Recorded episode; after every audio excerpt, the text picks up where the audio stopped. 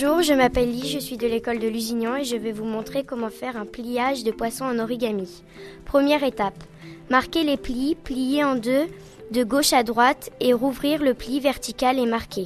Pliez en deux de haut en bas pour marquer le pli horizontal et pliez en deux en formant un triangle pour marquer les deux horizontales.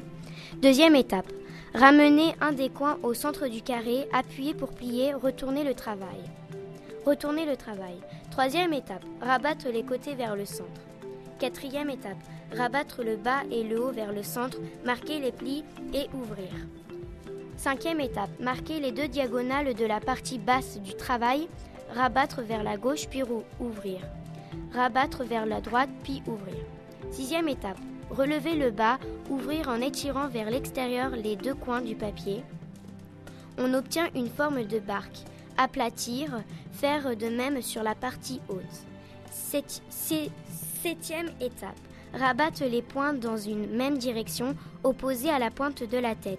Plier la queue, retourner le travail, le poisson est terminé.